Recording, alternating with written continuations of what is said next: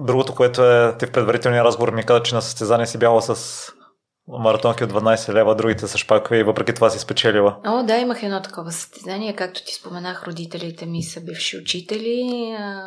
Учителските деца не се славят с много материални неща, които могат да им се купят.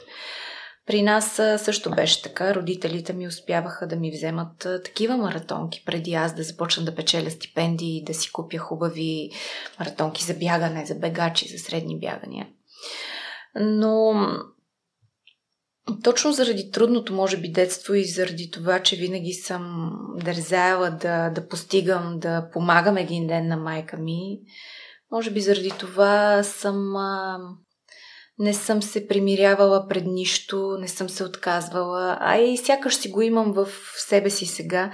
Виждам, че понякога дори правя паралел с майчинството. Виждам, че Йоан не иска да хапне нещо, например. Аз, аз знам, че трябва да го хапне, ако са броколи или нещо друго и си казвам, добре, Петя, това вече не е спорта, не е журналистиката. Това е друг човек може да не иска броколи точно в този момент. Но в случая аз просто винаги съм била страшно дисциплинирана и ако трябва нещо да се свърши, то се върши. Без значение, не се оставя за утре, без значение колко е трудно, трябва да се случи. И винаги ми се е случвало до сега, даже благодаря на Бог, като се замисля, няма нещо, което да съм пожелала и да не съм постигнала. Единствено това, че не успях по-професионално да се занимавам да отида на Олимпиада, да прославя България. Това ми бяха мечтите като дете. Но пък отидох на младежка Олимпиада.